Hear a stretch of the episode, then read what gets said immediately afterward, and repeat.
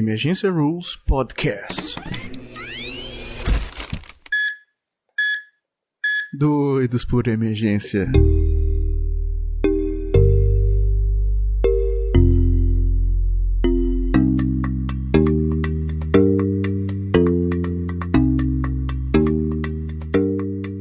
Boa noite, plantonistas. Pegue sua caneca com café, suas pás de desfibrilação e seu laringoscópio, que começou mais um episódio do Emergência Rules Podcast.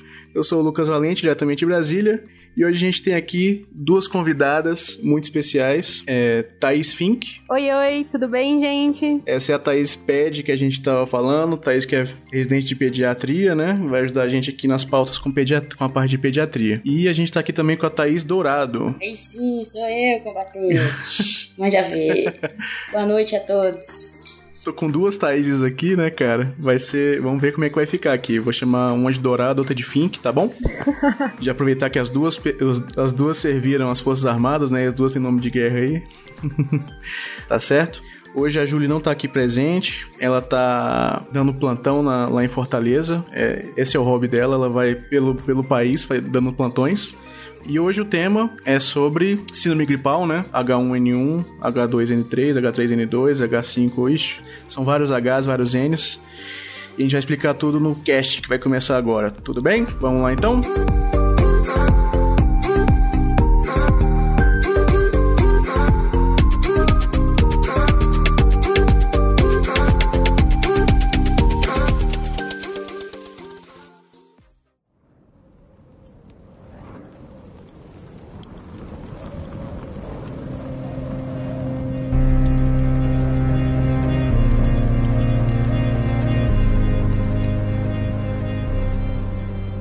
Há muito tempo, quando a ciência era misturada com a mística, notaram que em certas épocas do ano as pessoas ficavam mais doentes, com tosse, sintomas respiratórios e às vezes até morriam.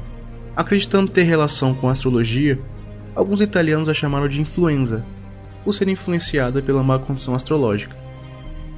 Em mil seiscentos e noventa e quatro, o francês Molineaux usou a palavra grippe, que significa agarrar, mostrando a característica do vírus de se aderir ao seu hospedeiro.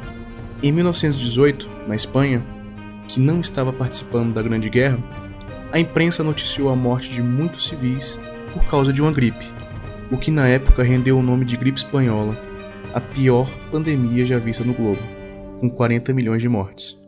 noventa anos depois, em dois mil e nove, um surto se tornou epidemia e posteriormente pandemia de gripe, e gerou enorme comoção em todo o mundo, fazendo com que todos ficássemos alertas, gerando novas vacinas e novos antivirais para a contenção de sua evolução. Ambas as pandemias são vírus de gripe A, subtipo H um N um. Hoje, cem anos depois da pandemia de gripe espanhola e quase dez anos depois da pandemia de dois mil e nove, não devemos esquecer o quão grave uma simples gripe pode evoluir.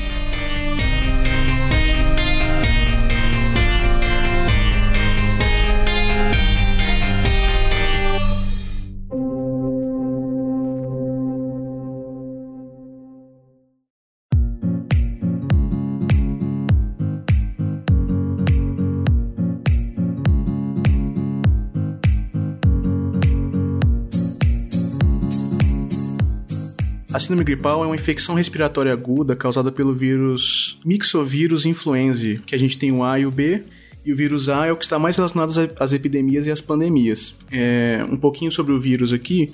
Esse vírus tem uma membrana que tem as glicoproteínas, que são a hemaglutinina e a neuraminidase, e não sei se você percebeu pelo nome e pelas letras, tem um H e um N, e são esses Hs e Ns que determinam é, o tipo do vírus, né? H um N um, H três N dois...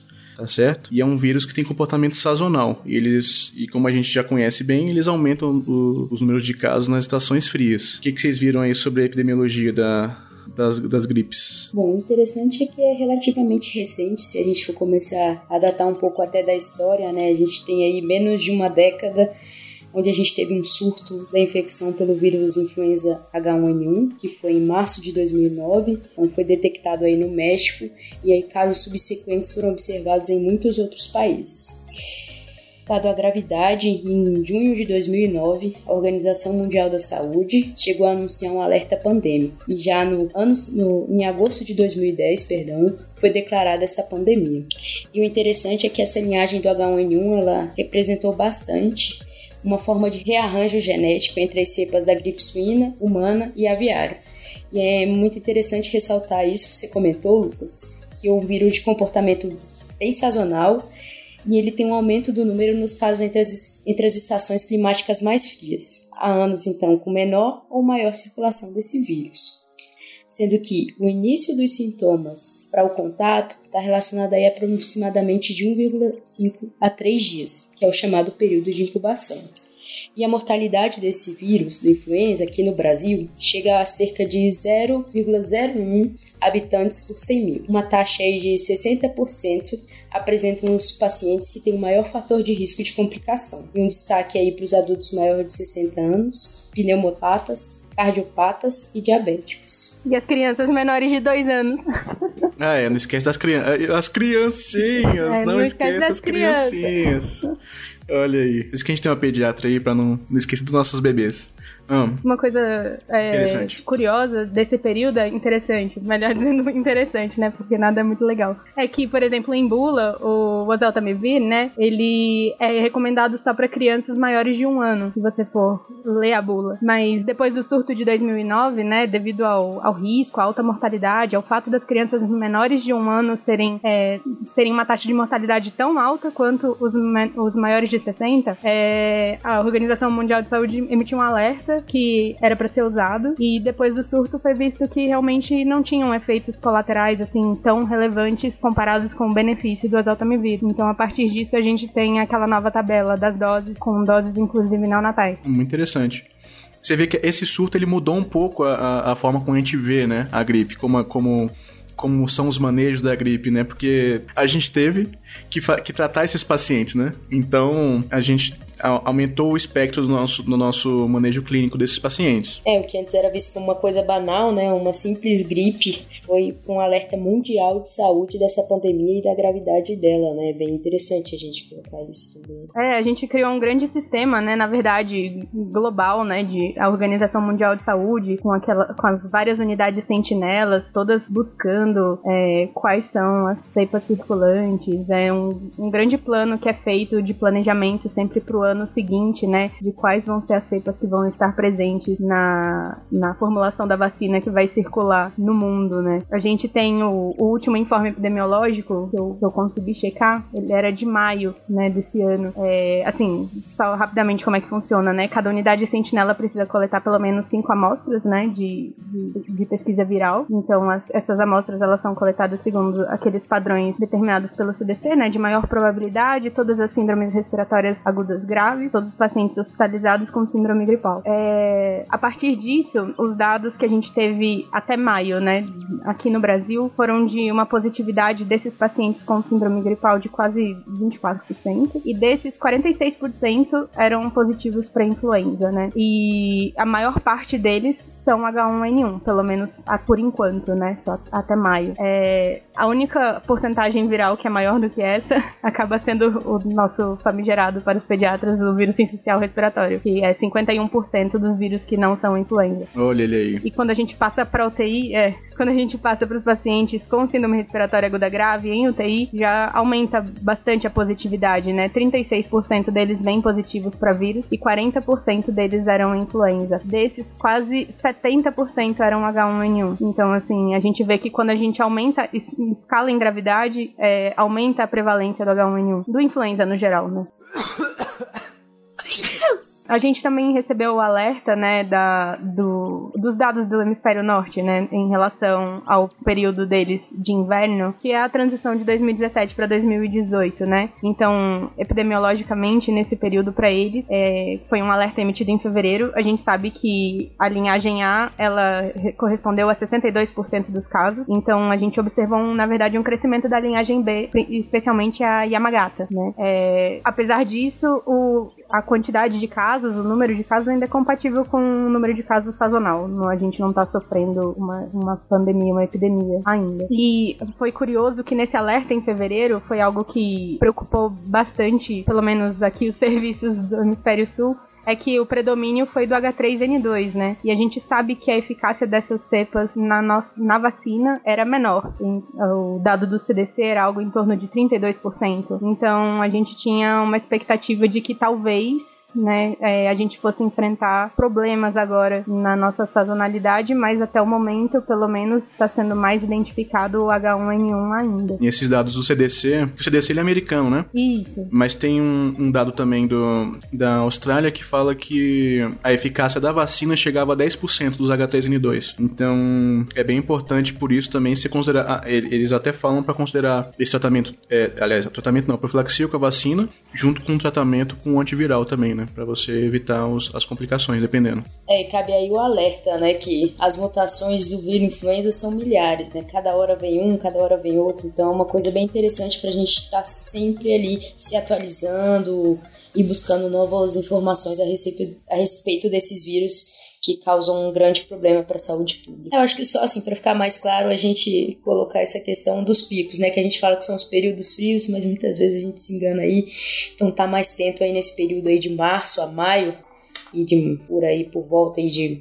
E agora as épocas da festa junina também, né? De maio a agosto a gente está um pouco mais preocupado em relação a isso, para focar bem nesses meses em relação a isso. A influenza sazonal pode ter sintomas bem comuns, né, das nossas queridas viroses respiratórias, né, a Thaís, que é pediatra, tá aí, adora. Então a gente vai ter... É tudo uma virose. É tudo né? uma virose. O pessoal adora falar das, das nossas viroses. Não sabe que tem uma virose e soro fisiológico, inalação e lavagem nasal, é isso. Descansa em casa. E beba bastante é, água. Exatamente, beba bastante água. Não, brincadeira, gente. É, não é isso não. É mais importante do que a gente fala, viu? E quando a gente fala que é virose é pra se preocupar mesmo. Pois é. E o que, que a gente tem? A gente vai ter febre alta, que é o sintoma mais importante, que, que, que, são, que, são, que chama muito mais, muita atenção, né? Que é essa febre mais alta, dura até cerca de três dias. A gente vai ter mialgia, odinofagia, cefaleia, coriza, tosse, que é a nossa, nossa que está ali entre as nossas queridas viroses mesmo. Mas lembrar dessa febre alta que é um diferencial da, pra chamar pra síndrome gripal, né? E outra coisa que eu acho interessante que você comentou, pra frisar até, é essa questão da duração, né? Em geral, a influenza, o início dos, do início dos sintomas, pra gente conseguir reconhecer, é cerca de dois, três dias. Então, aquele paciente que já tá aí com sete, dez dias, com essa, esse quadro arrastado dessa virose que a gente chama, já deixa a gente um pouquinho mais tranquilo, né? Mas esse início é o pior. Exatamente, que a gente tem. Exatamente. É, na, na pediatria acaba funcionando um pouquinho diferente, né? Porque a gente acaba dividindo o quadro clínico, é, como os sintomas é, constitucionais, eles são muito difíceis de serem percebidos nas crianças muito pequenas, né? A gente acaba dividindo um pouco o quadro clínico entre aquelas crianças que são menores de dois anos e as crianças maiores de dois anos, né? É, pra pediatria, eles, a, eles não consideram O, o tanto de febre, né, a, a medida da febre. A febre, inclusive, pode ser só referida. Ela, só é importante que ela seja súbita, que ela tenha tosse, coriza e obstrução nasal. E o que é um pouco mais complicado é a ausência de um outro diagnóstico mais provável. Mas, a princípio, só isso a gente já consegue fechar uma síndrome gripal, né? É, é interessante também que, assim, é, é complicado, né, por causa das peculiaridades anatômicas das crianças, principalmente das crianças menores, a gente consegue, às vezes, manifestações um pouco diferente do, do influenza, às vezes o influenza se manifestando como bronquiolite, se manifestando, isso também pode ser nos adultos, né, nas crianças maiores, é, nas vias aéreas inferiores, como, como pneumonia viral, né, e a laringite também, pode, é possível, é possível. O, outra coisa interessante, que eu fui dando uma estudada, né, porque pra participar de tudo, tudo bem. Tem que estudar. É...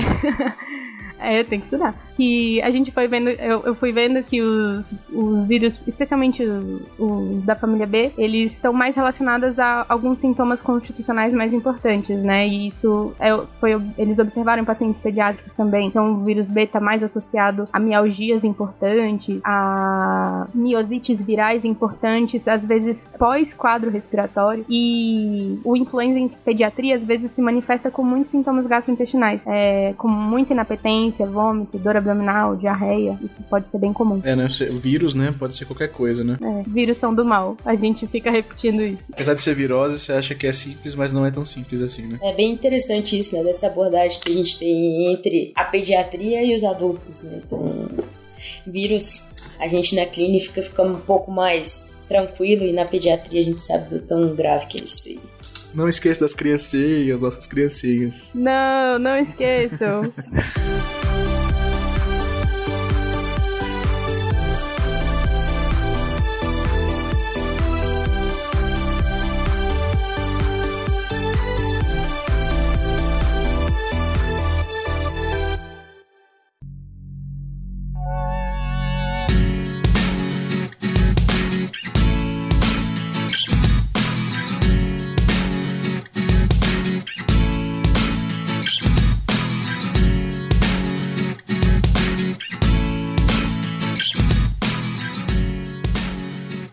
Motivos que, que a gente quis fazer esse cast é que, apesar de todo mundo achar que conhece um pouco sobre, sobre gripe, né, aquele, aquele basicão, né, de colocar, de mandar ingerir líquidos e, e sintomáticos, ir para casa e atestado, é porque pouca gente sabe lidar de verdade com, com, com o quadro gripal, né?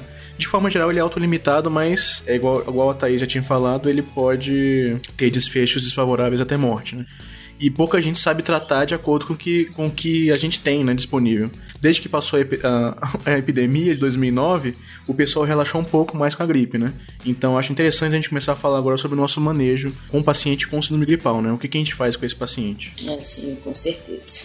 Eu acho que mais que isso também é a gente ter um olhar crítico em relação a esses pacientes, né? Então, muitas vezes pode ser uma coisa banal, simples, mas, infelizmente, gripe mata. É, a gente acaba tendo, dependendo de onde a gente tá, é disponível uma série de, de exames, né? Que a gente, muitas vezes, não sabe muito bem como lidar com eles, é, e exatamente o, como interpretar o tipo de resposta que a gente tem, né? É, acho que o, o mais comum da, de encontrar, apesar de não ser tão comum assim também, é o teste rápido, né, pra influenza. O teste rápido Só pra que influenza. De rápido não tem rápido, né? Ah, sim. Teoricamente, eles saem até quatro horas. Ele é rápido, comparado com uma cultura viral. É, comparado é, com uma cultura de... viral que leva dez dias, é rápido. Pô, rápido pra caramba, até. Mais ou menos, né? A gente tem aqui, por exemplo, aqui no H C, o teste rápido são três dias. Pra ele Meu ser. Deus. Ou seja, o paciente já morreu e é mais utilizado até mais pra pesquisa. Já, né? Passou das quarenta e oito horas que a gente esperava, né? Já, isolamento, já morreu, aí você já matou todo mundo pra esperar um teste rápido. É, mas é que o H C é, é sentinela, né? Ele deve fazer teste rápido e alguma outra coisa, será? Ou pior que não, a gente pegou uma vez aí um que deu trabalho. E quando viu era não H um N um, era vírus influenza não H um N um. Não provavelmente H um N um. O H dois N três, primeira vez que teve isso aqui também. Então, pra mostrar novamente que os outros estão vindo aí à tona. Pois é, o, assim, o padrão ouro, teoricamente, pra detecção do vírus é o P C R, a cultura, né? Mas, assim, é bem restrito, bem restrito mesmo. Mas o teste rápido com o imunoensaio, ele está começando a aparecer aí nos pronto-socorros, né? A gente observa em alguns serviços particulares, em alguns outros serviços públicos, ele é aí para, às vezes, ajudar, né? A recomendação que é, o C D C dá para o teste rápido é tentar solicitar quando você acredita muito que quando o paciente vai precisar ser hospitalizado, quando ele tem um alto risco, ou quando você acha que vai mudar a sua conduta frente a outros pacientes. Ou seja, é, na, basicamente a indicação que deveria ter de qualquer exame, né? Se você acha que vai mudar a sua conduta frente ao seu paciente ou frente a outro paciente. É, nada mais que uso racional de um exame, né? Exato, justo. Mas a gente sempre tem que lembrar que ele é um exame muito mais específico do que sensível. Então, o fato dele vir negativo acaba não significando muita coisa, né? É, em termos de tratamento. Às vezes você pega, você coleta, coleta é, um, um fluido que não é suficiente, né? Ou não pegou ali, não, não, ele não foi sensível, né? Lembrando que essa P C R que você falou é, é É, é reação em cadeia polimerase, né? E não a proteína C reativa, pra quem tiver... Ah, justo! Pra quem não tiver prestando atenção direitinho. que, que a gente tem aqui também? A gente tem que, a gente tem que diferenciar uma síndrome gripal de um paciente que tenha síndrome respiratória aguda grave, né? O que que é a síndrome respiratória aguda grave? São pacientes que têm os sinais, que são dispneia, desconforto respiratório, saturação menor que noventa e cinco por cento ou a exacerbação de comorbidades prévias, né? Então a gente já dividiu dois, dois quadros aqui. O paciente que tem síndrome gripal, que são aquela, aquela, que é aquela, aquele quadro gripal que a gente tinha visto, né? Aquela, aquele quadro de... de virose, né? Do paciente que é mais grave. Então tá, o paciente que tem síndrome gripal, a gente tem que atentar para alguns fatores de risco que eles têm, certo? Quais são os fatores de risco? Pacientes indígenas, gestantes, pacientes puérperas, as criancinhas menores de dois anos, oh. Olha aí. Adultos maiores que sessenta anos. Aê! E olha as crianças. Pacientes pneumopatas, pacientes com doença cardiovascular, exceto hipertensão arterial, não, não considero como fator de risco, pacientes com doença hematológica, doença metabólica, incluindo diabetes mellitus, pacientes imunossuprimidos e pacientes que têm, que têm transtornos neurológicos que podem comprometer a função respiratória deles, lesão medular, epilepsia, paralisia cerebral, paciente com A V C prévio, síndrome de Down e pacientes nefropatas ou hepatopatas. É, tem um estudo que fala que, o paciente que tem, os pacientes mais graves de todos uh, desses fatores de risco são pacientes que têm doença, doença de pulmonar e imunossupressão, então você considerar paciente que tem transplante é, de pulmão, ou o paciente que tem aquela infecção avançada de H I V, que já tem alterações pulmonares e tem um C D quatro menor que duzentos, né? Então esses pacientes são muito graves. É, então assim, se você se você está em frente a um paciente que tem um síndrome gripal e ele tem algum fator de risco, esse paciente pode ser tratado ambulatorialmente, né? Desde que ele não seja aquele paciente que tem síndrome respiratória aguda grave, e você vai fazer tratamento ambulatorial com ele, aumentar a ingesta hídrica, tratar é, os sintomas, e você vai adicionar também um antiviral, que o que a gente vai, que a gente usa mais é qual? O Oseltamivir, né? Então esses pacientes são os pacientes de, que você vai tratar ambulatorialmente com o Oseltamivir. O Oseltamivir, ele é um antiviral, ele é inibidor da neuraminidase, né, que é aquela que a gente tinha falado lá no início, sobre a, a, a, a, as glicoproteínas do, do vírus, e ele tem um benefício muito grande nos pacientes que, que, que tem até quarenta e oito horas de, de sinais e sintomas, né, só que nesses pacientes com fator de risco, eles têm um benefício mesmo assim de você já entrar para você evitar que eles... que eles evoluam para uma síndrome respiratória aguda grave. Uma coisa interessante também da gente falar é sobre o tratamento sintomático, que às vezes a gente pensa que não tem, que seria só para aliviar mesmo os sintomas e tudo mais, mas a gente tem que lembrar que pacientes gestantes, por exemplo, a febre ela é um fator de risco para o feto, né? Então, se, ela, se, a, se a paciente tiver hipertermia durante o primeiro trimestre, isso é associado com lesão, com, com defeitos do, do fechamento do tubo neural, e outro, outros, outros defeitos de, de, de, de nascimento, e a febre durante o trabalho de parto também aumenta o risco de, de convulsão neonatal, né? Cefalopatia, paralisia cerebral e até a morte neonatal. Então, especialmente para gestantes, né? Mas assim, para todo mundo também é muito importante a gente fazer o tratamento dos sintomáticos.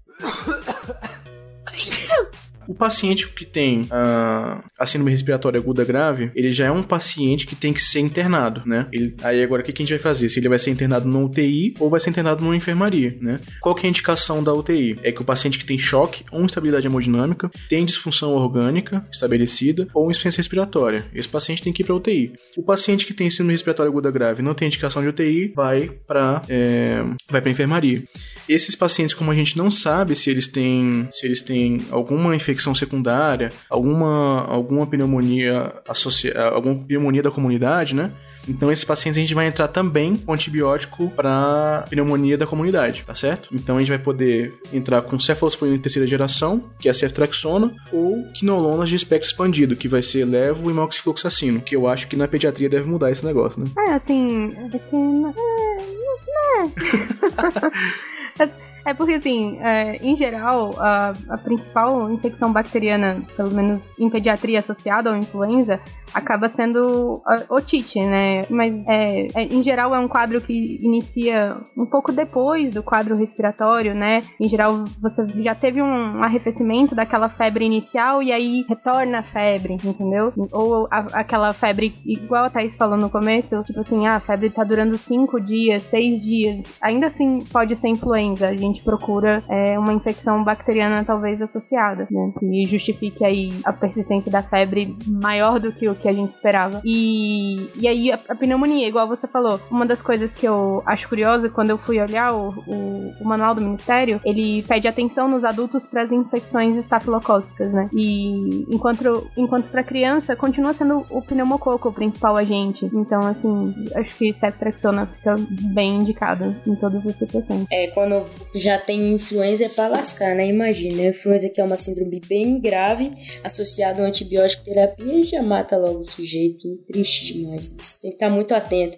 E eu acho que isso reforça aquela nossa primeira ideia de que a primeira impressão conta muito, né? Eu acho que isso que vai determinar todo ali aquele paciente que você tá vendo que tá grave, que precisa de um suporte mais intensivo, daquele que tá ali só por estar no hospital. Então, acho que esse primeiro olhar ele é muito importante, principalmente em influenza. Outra forma clínica comum do influenza em pediatria acaba sendo muitas vezes febre e prostração, né? O pediatra fala febre sem sinais localizatórios. Então, acho que nesses casos específicos, igual a gente tinha combinado, com, é, comentado a respeito do, da pesquisa viral, do teste rápido, às vezes, né, vindo um teste rápido positivo, você fica mais tranquilo e, sei lá, poupa a criança de um líquido, quem sabe? Então, acho que esse também é um caso que vale a pena de, de mudar a nossa conduta. Identificar um vírus acaba nos poupando às vezes de antibiótico, pelo menos no primeiro momento, né? Enquanto a febre ainda tem dois ou três dias. Não num quadro de síndrome respiratória aguda grave.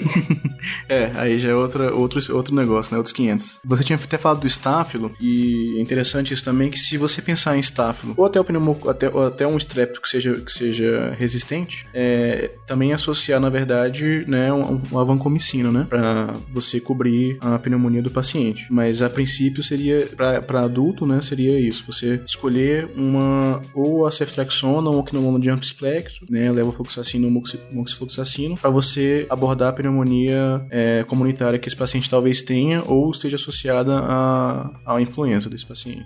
Ó, eu já perguntando aqui. No adulto, é, é mais comum o estáfilo, é, o MRSA, um resistente à oxa? É por ser de comunidade, né, a gente tem muito isso.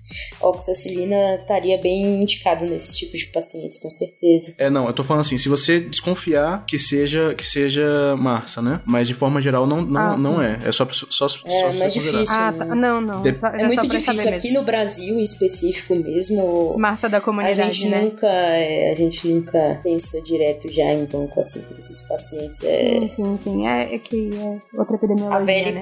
Ou a oxa. Cobre muito bem, obrigado.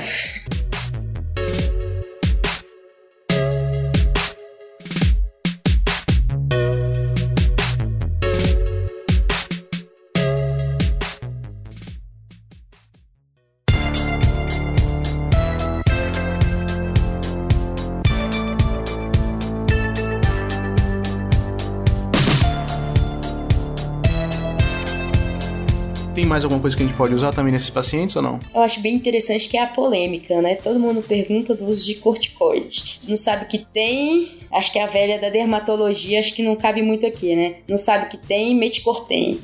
Aqui não vale muito isso, né? A gente já teve alguns trabalhos, né, Lucas, que fizeram essa comparação do uso de corticoide em pacientes com infecção por influenza. Teve, infelizmente, foram trabalhos pequenos, pouco de baixa qualidade, assim, digamos assim, que tiveram dois que eu, que eu consegui ter uma, uma noção, que é um que eles fizeram com pacientes transplantados de medula óssea, medula óssea, perdão, e infecção por influenza H um N um. E aí, nesse trabalho, que era bem pequenininho, foram poucos participantes, eles observaram que altas doses de prednisona, de cerca de um miligrama quilo, estava relacionado com a diminuição de necessidade de ventilação mecânica. Mas já um outro estudo, né, inclusive um estudo chinês, vem associar o uso de glicocorticoide com pior prognóstico. Aí que eu digo, esse pior prognóstico seria morte, insuficiência respiratória, choque séptico, falha ou insuficiência de órgão, de mais outros órgãos, internação em unidade de terapia intensiva, né? Então, dada essa sugestão de, dono, de dano,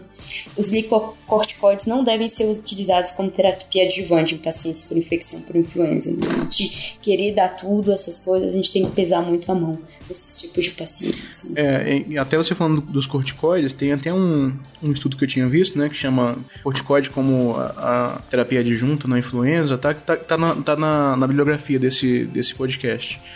Ele é um estudo, é uma meta-análise, né, de estudos observacionais, e ele mostra que os, os pacientes que usaram corticoides, ele tem um maior risco de mortalidade, né? Tinha um odds ratio de três vírgula seis, um intervalo de confiança bacana, só que eles não têm não tem estudos randomizados, entendeu? Não tem nada mostrando é, com certeza se, que é isso mesmo. Então, assim, eu, eu concordo com você que o corticoide ele não deve ser usado como terapia adjuvante na influenza, não como indicação só da influenza, entendeu? Você pode usar por outros motivos, mas se for só pela influenza, não é, não é indicado. É que menos é mais, né? Exatamente. Não é porque você tá com infecção, tá com não sei o que, não vou adicionar um corticoidezinho aqui que não, mal não vai fazer. Não, não é o que a gente tem de evidência até o momento. Então, por enquanto, só o simples fato de ter influenza não é indicação de corticoide, por enquanto. Entre outras terapias adjuvantes, é, eu tinha visto também sobre a possibilidade de uso de estatinas, né, pela, pelo efeito anti-inflamatório. E assim, tem até um estudo de vigilância que foi feito, que tem mil pacientes, mais ou menos mil e treze pacientes, comparando os pacientes que usavam estatinas e os pacientes que não usavam estatinas, e ele mostrou que os pacientes que usavam estatinas morri, morriam menos, tinham menor mortalidade. Só que esse, esse estudo tem muitos fatores de confundimento e não tem como se dizer ainda com certeza que a estatina melhora o desfecho da influenza. E também... É bom que já trata o infarto, né? Qualquer coisa assim, né? Já manda ver aí, evita um A V C, já vai ao pacote completo. Esse efeito pleomórfico aí das estatinas tá pra ser nascido, né? Mas um indivíduo morre com a rabdomiólise, né? Aumenta a C P K, uma coisa assim. Tranquilo, né? Tranquilo. Pouca coisa. É. Por enquanto a gente não tem evidência ainda, quem sabe no futuro seja indicação. Outra coisa que também foi, foi comentada. Prepara, que é hora de show das pedras. Você tá ouvindo essa música no fundo aqui ou não? Uh, o pediatra pira na Anitta também. Pois é, Anitta, Anitta Zoxanida, eu sempre falo errado, é isso mesmo? É isso mesmo. Que é um antiparasitário. Se você não, se, se você não viu a musiquinha, a gente coloca a Thaís cantando no fundo. É... Pronto, manda ver aí, que eu até danço. É, é um antiparasitário, aquele mesmo que a gente gosta de usar, que pega tudo praticamente, né? É, tem estudos que mostram que ele tem efeito, tem atividade contra a influenza, ele bloqueia a maturação da hemaglutinina viral em nível pós-translacional. Tem um estudo que, que foi bacana, que foi feito, tem, é um, um ensaio randomizado, seiscentos pacientes, e foi feito assim, de três grupos de pacientes com, que usaram seiscentos miligramas duas vezes por dia de, de nitazoxamida, e outro grupo que fez trezentos miligramas, e outro grupo com placebo. E os que fizeram com seiscentos miligramas tiveram noventa e seis horas de internação contra cento e vinte horas de, do placebo, e o trezentos miligramas, cento e nove contra cento e vinte. Então, aparentemente, tem uma, um efeito contra a influenza, mas a gente precisa de mais estudos ainda para poder recomendar a nitazoxanida para esse uso. E também tem, por último... um estudo que fala do uso da claritromicina com, na, com naproxeno, que também, te, que também aparentemente teve uma, uma, uma, me, uma menor mortalidade de trinta dias e menor mortalidade de noventa dias nesse, nos, em relação aos pacientes que não receberam. Mas ainda a gente tem uma certa dificuldade porque a gente não sabe se no, o, esse, os grupos que usaram uh, essa, essa associação da claritromicina não tiveram também pneumonia associada à pneumonia atípica, né? Provavelmente pelo efeito da, da, da claritromicina, mas ainda está sendo considerado pela, pela possibilidade de, imuno, de imunomodulação. Vamos ver no futuro, talvez seja uma possibilidade também. Mas por enquanto, nenhum dos, dos, dos adjuvantes são indicados, desses que a gente falou. É, muitas vezes até o próprio oseltamivir, ele está questionado, né? Então, assim, uma coisa que tem que ficar muito evidente, assim, pra gente, não pode ser uma coisa simples, mas é suporte para esses pacientes, né? Se for alguma coisa pra gente resumir bem esse manejo de pacientes que vem com quadro gripal, mesmo que cedo, seja a síndrome grave, né, a gente tem que estar com esse suporte muito bem estabelecido, né, paciente que ele precisa ser visto, que precisa ser monitorado, que precisa ter uma atenção muito grande para ele, é você entubar previamente, é você saber lidar com todas essas complicações que a gente tem muito mais do que todos esses novos medicamentos que a gente pode ter aí, que vai nos ajudar muito, mas é muito mais importante ali é você estar do lado do paciente o tempo inteiro e observar ele o tempo inteiro, porque é uma coisa que muda muito rápido também, né? O paciente pode até estar bem e questão de minutos evoluir muito rápido para uma síndrome de angústia respiratória grave, né? Você tem que estar do lado desses pacientes. E é até importante isso mesmo que você falou, né, da, da, da intubação.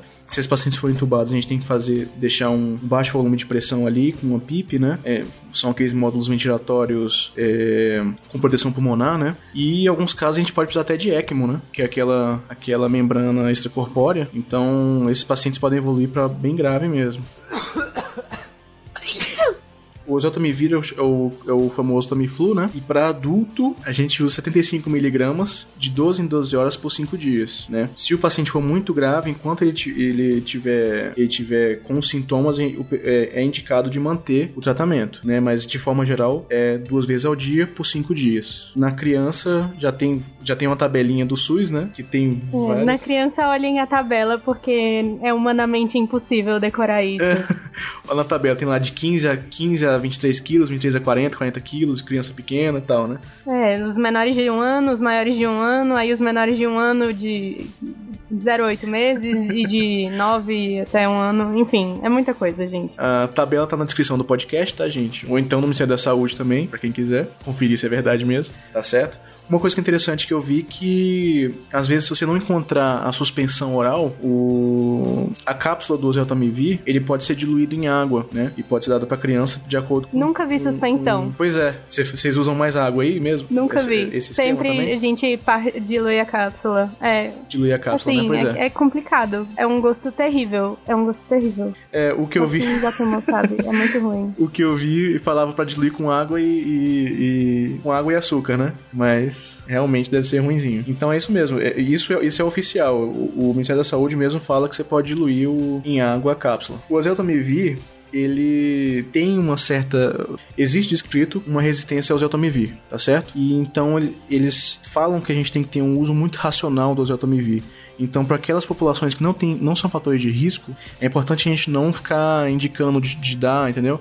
Chegou um cara com, com trinta anos, não tem fator de risco, e não tá, não tá com, com síndrome respiratória aguda grave, cara, manda pra casa com água e, e, e dipirona, e, né, mas não passa pra ele o Oseltamivir, que isso pode gerar uma resistência e isso pode ser complicado pra gente no futuro. Então, por enquanto, indicar o Oseltamivir só pra aqueles pacientes que realmente têm indicação de ser utilizado. Acho que, longe de mim falar mal do Oseltamivir, né, mas assim, a gente sabe que o uso é controverso, a gente sabe que o benefício não é essa maravilha toda que a gente, que a gente tem. É porque não é a, a cura, tá... né? É, não é a cura, não é algo que às vezes é, vai pegar aquele paciente com uma síndrome gripal em casa e vai recuperar ele daquele, daqueles dias de repouso, mas talvez salve o, o paciente gravíssimo na U T I, né? Então, assim, é, mas pra gente ter essa noção, a gente precisa também usar a medicação, né? Nos casos que ela é bem indicada. Então, assim, é uma medicação muito controversa, né? O Oseltamivir. É, eu reforço mais uma vez aqui, o paciente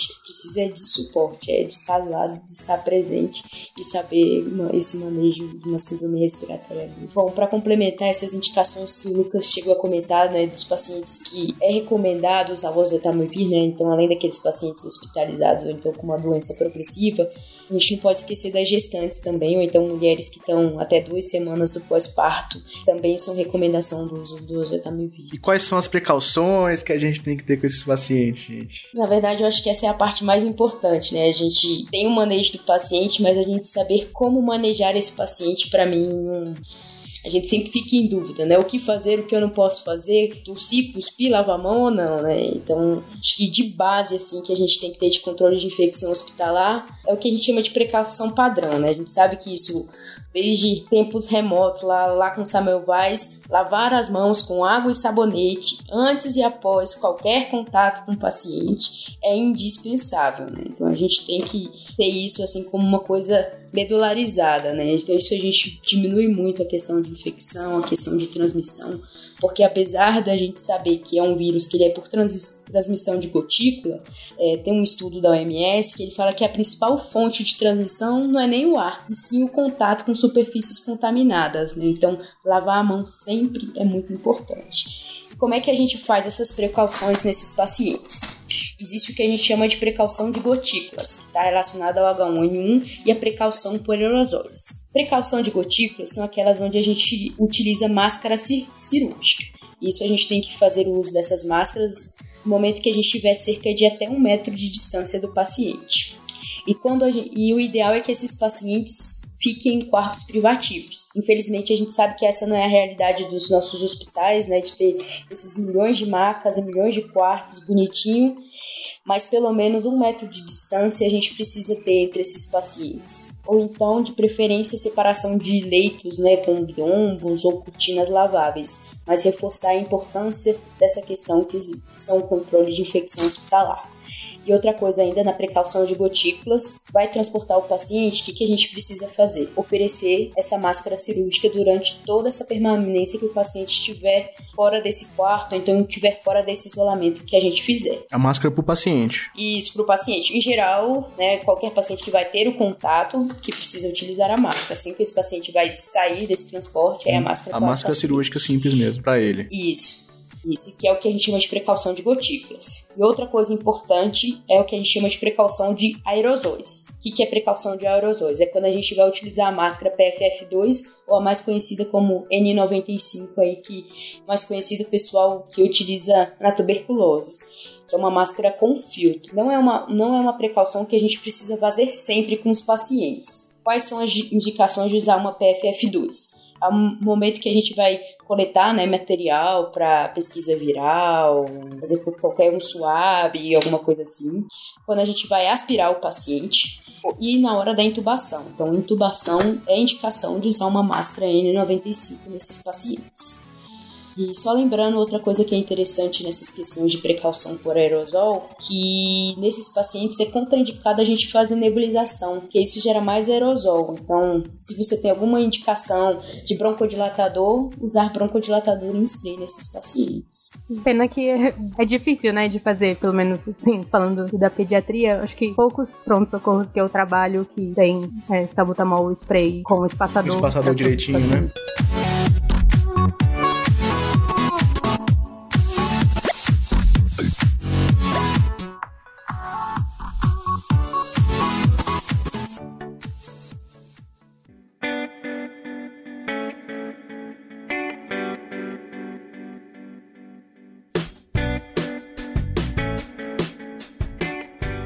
Uma pergunta boba aqui. P F F dois é a mesma coisa de N noventa e cinco, não, né? Isso, isso. É a mesma máscara. Cara, essa máscara... Vocês já fizeram é, reanimação com essa máscara? Graças a Deus, não. Se você vai só atender o paciente e dar boa noite, você já... Você já fica sufocado, querendo morrer. Cara, eu, eu preferia eu, eu, eu preferi pegar tuberculose do que, do que ficar com essa máscara na, na reanimação. Que horror. Pelo amor de Deus, cara.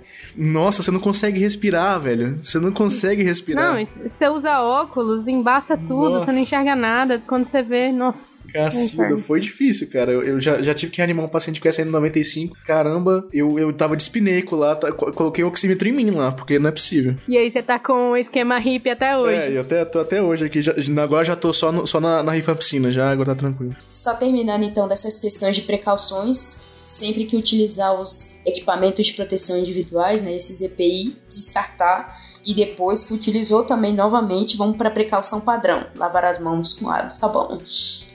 É muito importante esse tipo, essas três precauções, elas têm, elas têm que estar muito bem assimiladas na nossa cabeça, né? Que você chega um paciente, você não sabe o que fazer, ah, dou qual máscara? Todo mundo pergunta, né? Porque todo mundo quer usar N noventa e cinco para não ter problema, mas é importante que a gente tenha bem estabelecido aí para não usar uma máscara que é super cara e usar inadvertidamente isso. E existem até nessa questão de precaução, né, alguns estudos que eles falam de você usar capote e tudo, né, visto que principalmente a transmissão não é o ar e sim o contato com superfícies contaminadas, então encostou, manda ver e tem que higienizar. Passar o alquinho, lavar a mão. É, álcool é suficiente, né? Não é igual o Clostridium que não sai com álcool, né? Mas álcool é suficiente nesses casos. É, outra coisa que a gente... Acho que a gente faz pouco até, né? Mas que é previsto é a questão da profilaxia pós-exposição naqueles pacientes de risco, né? É, a gente tem que lembrar que esses pacientes de risco, mesmo vacinados, eles têm aí um, um gap de, de defesa de, de duas semanas. Então, o contato comprovado com um paciente com influenza, é, existe a orientação recomendação do C D C do uso do oseltamivir, até com uma duração maior do que o tratamento, né? O tratamento é cinco dias e a profilaxia é sete dias, sete a dez dias. Então, mesmo nesses casos sazonais, os casos que a gente tem visto agora, né? É, existe essa indicação. Muito importante, né? Pra gente que, que se expõe. É, uma coisa que a gente faz pouco, né? Também, inclusive entre nós mesmos, né? Nós profissionais. E, assim, como o pediatra é uma vacina, né? Eu tenho que vender meu peixe e falar da vacina. A gente sabe que a vacina, ela vem, na verdade, é uma vacina trivalente, né? Ela tem duas cepas A, né? Uma H um N um e uma H três N dois, sendo que a desse ano veio diferente, né? A cepa H três N dois anterior era, se eu não me engano, Hong Kong, e agora a gente tem uma cepa nova que veio pra dois mil e dezoito, que é a cepa Singapura. É, a forma que tem no Brasil é só a forma de vírus inativado, mas existe forma de vírus vivo atenuado, e essa, essa a forma dessa, dessa vacina, a, as cepas que vão, com, que vão fazer parte da vacina acaba se, acabam sendo determinadas pela própria O M S nas avaliações de vigilância epidemiológica. É, entretanto, se você for procurar em clínicas particulares aqui, de, de vacinação e tudo, existe uma forma quadrivalente, que vai ter as duas cepas A, né, H um N um, H três N dois, e duas das cepas B, né. A cepa B que tá vindo na trivalente da O M S é a Victoria, e a da quadrivalente tem as duas, a Yamagata e a Victoria. E lembrando que a gente falou lá no começo do podcast, né, a Yamagata foi a mais isolada no, no inverno dois mil e dezessete e dois mil e dezoito no Hemisfério Norte. É, a quadrivalente tem mostrado esse benefício justamente por, por conta disso, que na verdade tá sendo difícil de bater qual é a cepa B que vai e qual é a cepa B que circula. Hum, entendi. Então, vai as duas. É,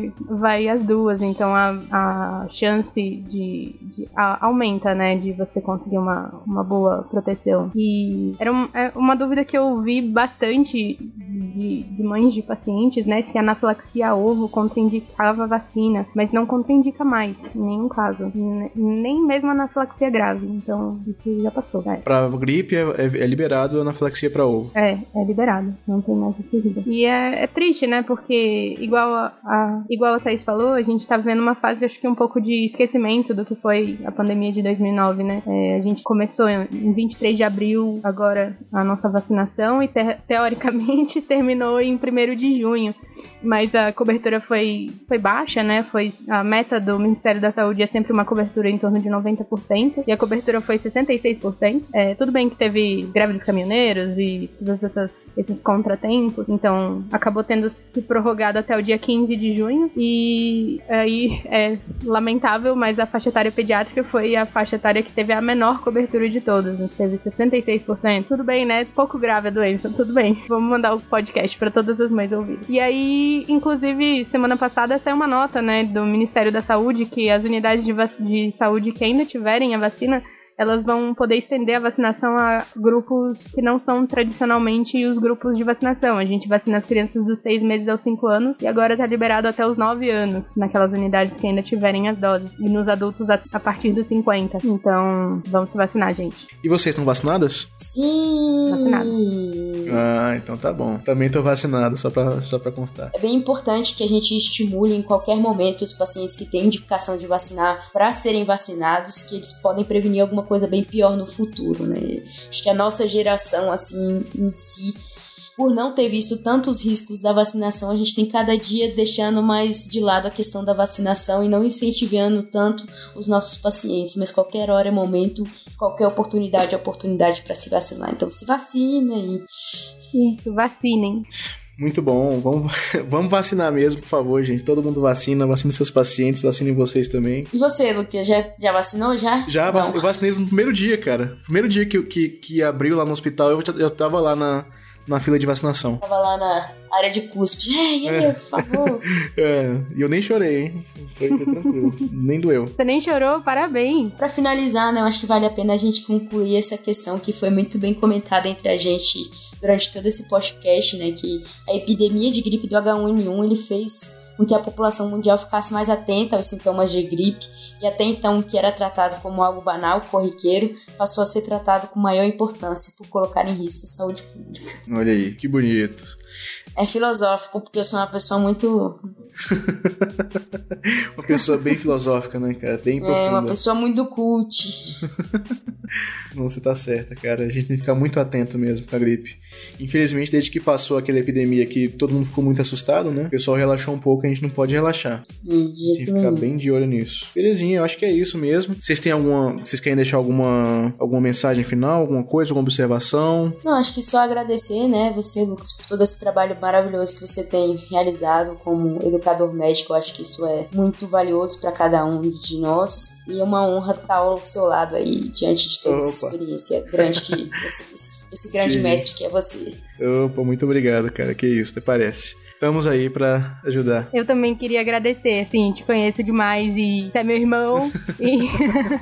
E é muito bom ver o que você tá fazendo e o tamanho que está atingindo, assim, é sensacional. Tipo, muito orgulho de você, de todo mundo que faz, né, da Júlia e do pessoal. Obrigado, gente. A gente tá trabalhando mesmo nisso pra gente poder educar mesmo, né, ser o divulgador científico aí no meio, no nosso, no nosso meio da medicina de emergência, né, pra, pra todo mundo ficar sabendo direitinho, pra gente poder, né, espalhar a palavra e, e tratar melhor nossos pacientes, né. Não adianta só você... fazer o beabá, que às vezes você esquece, e a gente tem que continuar realmente educando os... Educa... É isso aí, né? Se você escolheu trabalhar na área da saúde, você vai ter que estudar até a sua aposentadoria. Talvez até depois também. Então a gente tá aí pra isso. Quando e... aposentar, né? Se aposentar. Não Se aposentar. Isso, não. É.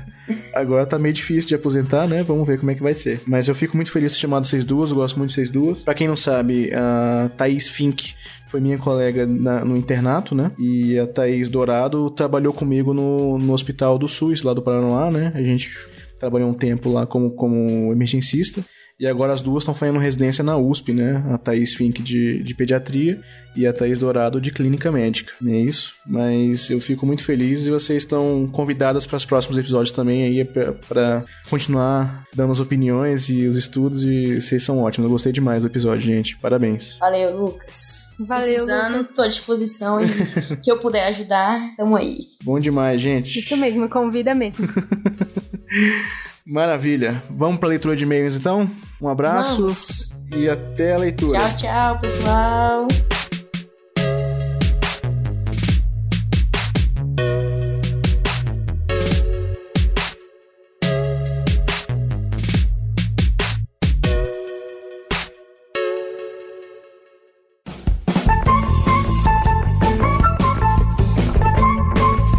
Bem-vindos a mais uma leitura de comentários aqui. É, hoje eu tô aqui sozinho, é, tô com a música triste aí, editor. Brincadeira, pode voltar a música alegre. É, eu, eu espero que vocês tenham gostado do episódio de hoje. Muito importante a gente saber tratar gripe, né? E evitar que ela evolua pra síndrome respiratória aguda grave. Se ela evoluir pra isso, a gente saber tratar também. Então, é muito importante. E igual a gente já tinha falado antes, é, a nossa missão é essa, né? Você, a gente melhorar a nossa... é a gente melhorar a qualidade da emergência no Brasil. Então, se vocês gostaram, passa pro pessoal aí pra eles aprenderem também a ver, a ver com a gente. A, a... É importante eles saberem manejar, igual a gente tá aprendendo também, né? A gente tá aqui sempre aprendendo, é H um N um. Antes de eu começar a ler aqui os comentários, eu vou ler os recadinhos rápidos aqui pra gente. Lembrando que em vinte e cinco a vinte e oito de setembro vai ter o Congresso Brasileiro de Emergência e Urgência, né? Lá em Fortaleza. Eu recebi aqui um folder super chique, é, com uma palestrante confirmada, Julie Santos, né? A gente já sabia, mas agora é oficial. E, né, vão lá prestigiar a Júlia e ver como é que tá o, a, o congresso em si, né, vai ser bem bacana, infelizmente não vou poder ir, mas acho que vai ser muito legal, vale a pena. É, outra coisa rapidinha, que nos comentários é importante que vocês coloquem é, a profissão, a especialidade, se você é estudante ou não, de onde que você vem, qual cidade, estado, só pra gente saber mais ou menos como é que é o nosso público, né, os nossos ouvintes. Se você mandar o seu recado para o nosso e-mail, né, o nosso e-mail é emergencia rules arroba gmail ponto com, você coloca também o seu nome completo, né? Se você estiver no Facebook ou então no, no nosso site, você já coloca lá o seu nome já automaticamente, né?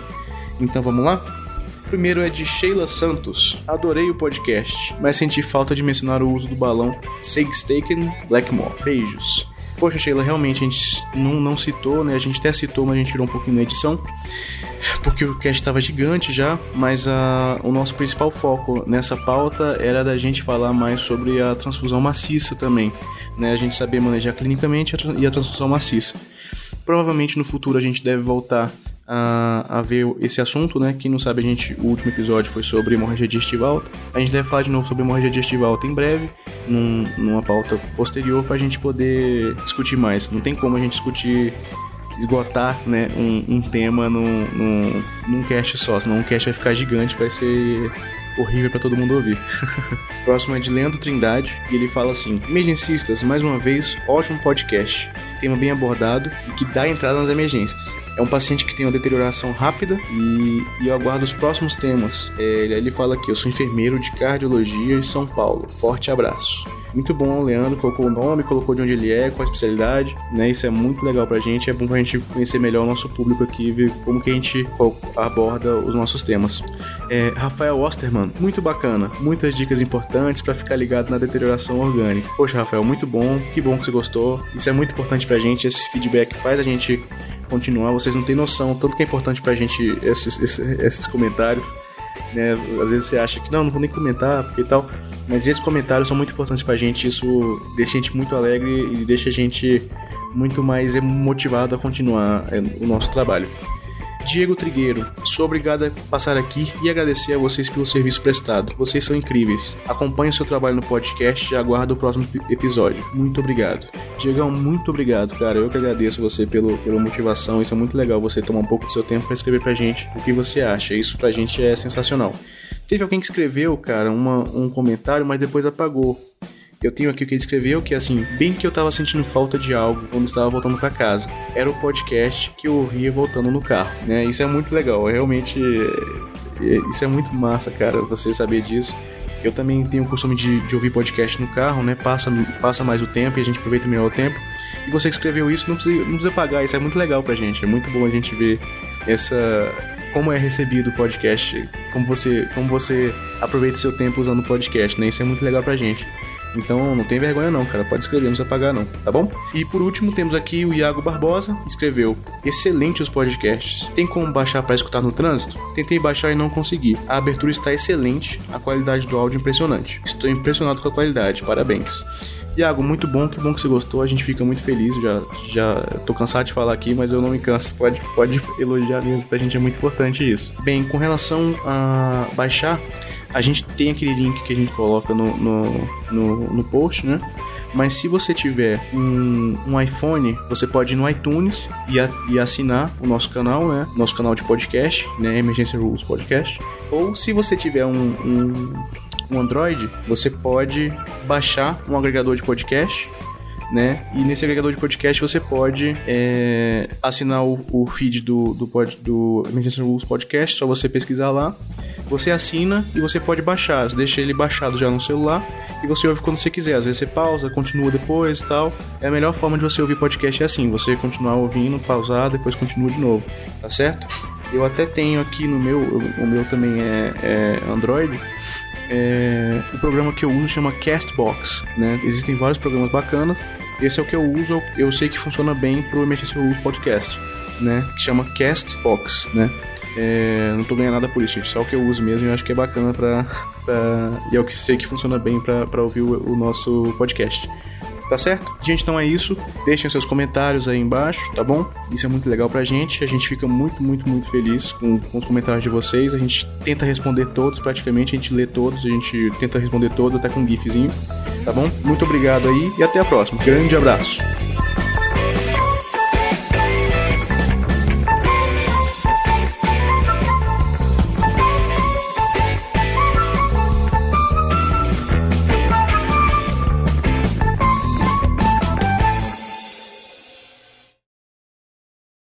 É até o agá um ene um, na verdade, influenza A, como é o que é mais relacionado, né? A gente tinha falado sobre as, as pandemias, então realmente não serve pra nada o que eu falei agora. Deixa eu aproveitar pra tudo. Continua, vida que segue. Ai, ai. Edição por Felipe Reis.